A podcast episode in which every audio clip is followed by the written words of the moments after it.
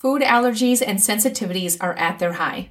We are seeing more and more people forming allergies and sensitivities to foods more than ever before. The medical world and even the holistic world has led you to believe that certain foods are just not safe for your body. You also may have been told that it's genetics that is causing all of your food problems. Or maybe you have a weakened immune system or leaky gut that is causing all of this. Well, I call bull on all of this. Why? Because it's not a logical answer to what is happening biologically in your body. Chasing all of these theories of where food allergies and sensitivities come from doesn't leave you with answers. It leaves you to avoidance. Avoidance of living a life that you deserve to have and enjoy with food. Today I'm going to give you the biological root cause to food allergies and sensitivities. Compared to all these other theories out there, it might sound so simple that it's going to feel like it needs to be more complicated. Let's get started. Are you ready to stop the overwhelm and frustration and instead simplify your healing? I'm your host, Jenny Peterson, a chronic illness coach who helps those with chronic symptoms identify and release the unconscious patterns that are blocking their healing.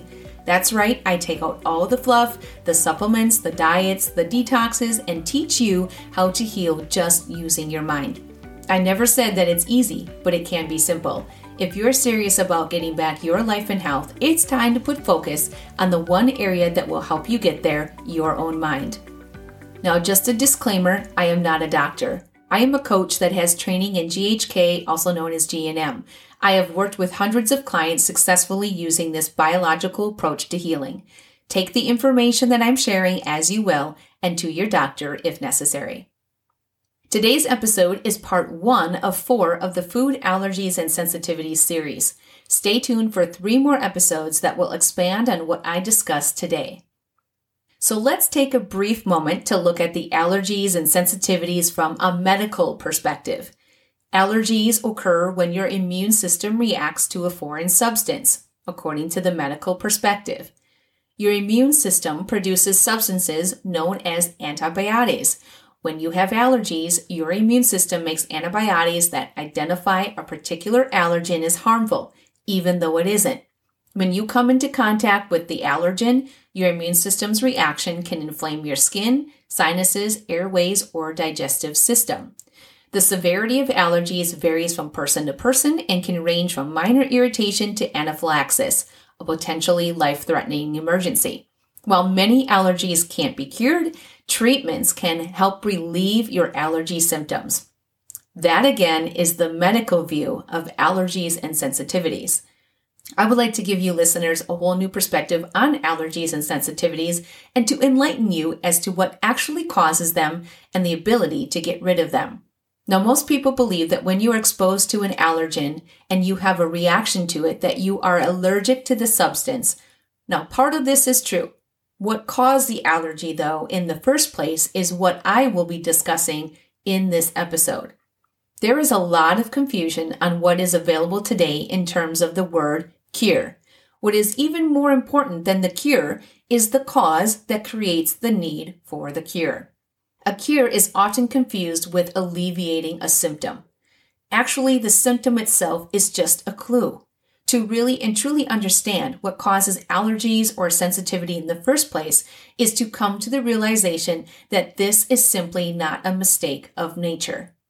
There's a biological meaning that has evolved over eons of time in our evolutionary process that is consistent in all plants, animals, and humans. There is one thing in common with all life the desire to survive. In us humans, our nervous system is the lookout for survival. As soon as it gets a message from the psyche that there is a threat, it goes into action, ensuring survival. And this is exactly what an allergic reaction and sensitivity is a biological response to a threat.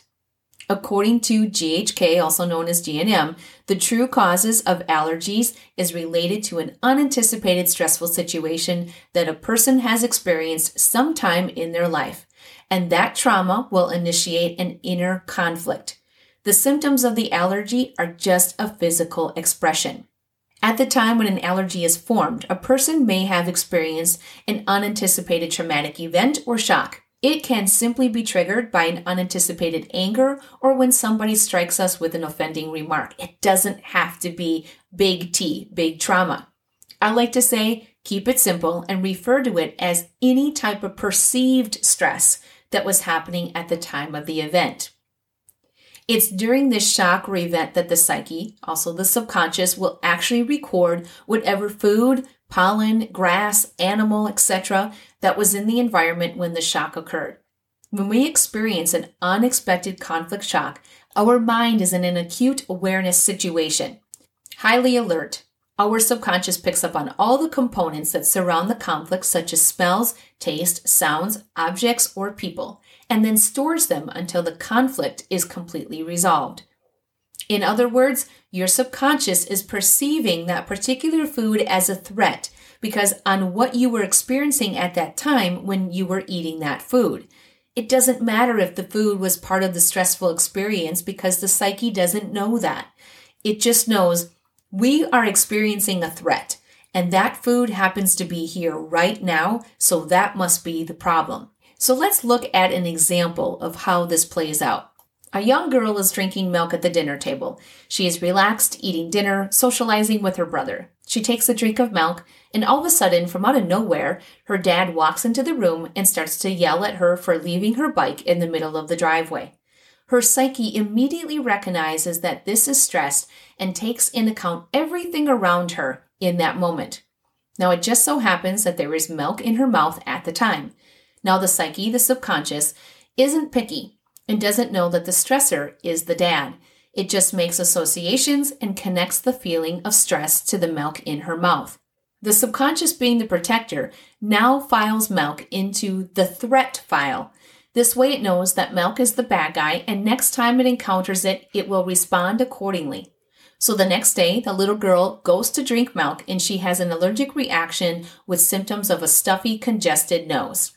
After this, she avoids drinking it due to the discomfort that happens when she drinks milk. The reaction of the stuffy, congested nose is what we refer to as a track. And the discovery of those tracks and where they begin is actually the culprit, not the suspected allergic substance, which in this case was milk. The symptom itself is a clue to resolving the allergies. There are many kinds of allergies, and they are very specific to the kind of conflict that one experiences. The symptoms give us a clue to what kind of conflict occurred at the time of the allergy program. In this girl's case, her symptoms were all about the nose and sinuses. This means that she had what we call a stink conflict. A stink conflict is basically when a person thinks a certain situation stinks or something physically stunk that bothered them. So you might be asking at this point, if the girl is no longer in that situation, why does the subconscious still have a reaction to the milk? Again, we have to look at the role of the subconscious. It's designed to protect us.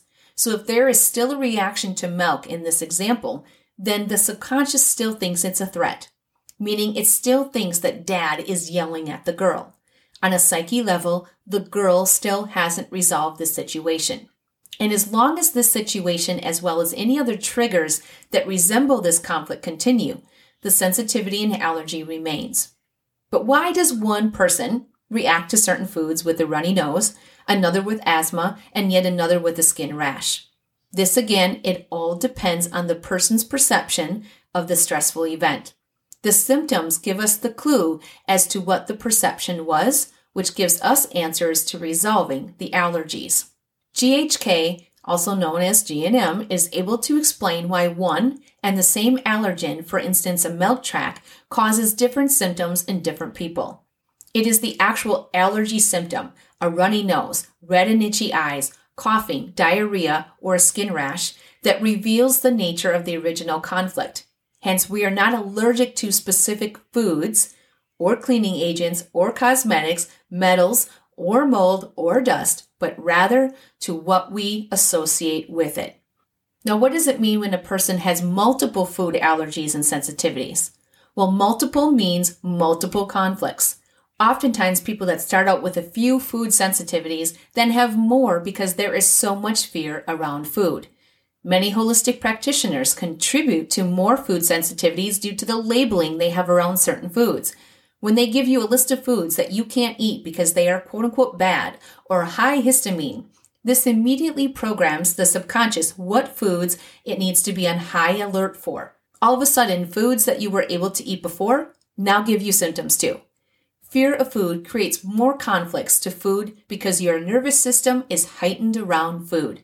It's a vicious cycle and can lead to people eating very limited diets, let alone nutritional deficiencies and many other emotional conflicts that come with it. Now, let me put this simply your food sensitivities and allergies have nothing to do with food. They have everything to do with what your subconscious associates to your food.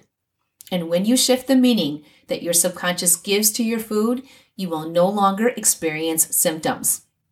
Now, I know this might sound simple, and it may even sound a little bit crazy, but my work doesn't go with the norm, and that is okay. I'm not here to give you the same answers that haven't given you results. I'm here to give you solutions that work. Our body and the symptoms that it manifests are simply not as complicated as the world perceives them to be. The body does not make mistakes. It simply responds to the information that it receives. Your sensitivities are based off of a biological survival response. That is it. Many people are now free from allergies and sensitivities that have plagued them for years by making these subconscious shifts. By now, you are probably asking, how do we resolve the subconscious patterns connected to my sensitivities or allergies? Well, my friend, that's a whole nother episode that I will be discussing in an upcoming episode in within this series. Hold tight, I'll be explaining that in the next coming episodes. But if you don't want to wait till then, or you simply want to stop this avoidance of food cycle and maybe enjoy a dang good piece of bread, I invite you to apply for the MBR coaching program, a coaching program I designed that teaches those with chronic conditions how to heal their body using their mind. This step by step program teaches you how to identify and rewire the old subconscious patterns connected to your symptoms so your body can finally complete the healing phase. You learn why your body is doing what it's doing and how to trust it rather than fear it. If you're ready to dive into the patterns that are wreaking havoc on your life and health, apply for the MBR program today. The link is in the show notes. Thanks for listening. Talk to you next time.